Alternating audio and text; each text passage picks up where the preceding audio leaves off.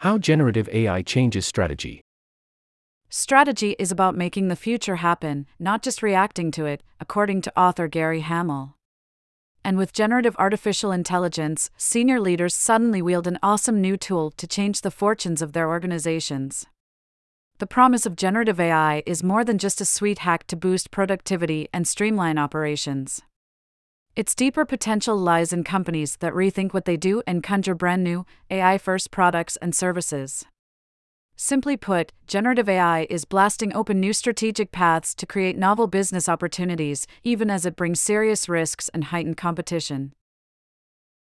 In this episode, How Generative AI Changes Strategy, HBR editor in chief Adi Ignatius speaks to Microsoft's head of strategy Chris Young and Harvard Business School professor Andy Wu. They lay out the technology, its emerging value chains, and its main providers. They also break down the key choices and trade offs that large and small companies alike will be making in this fast changing market.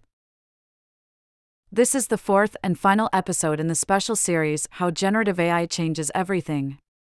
Each week, HBR editor in chief Adi Ignatius and HBR editor Amy Bernstein have been hosting conversations with experts and business leaders about the impact of generative AI.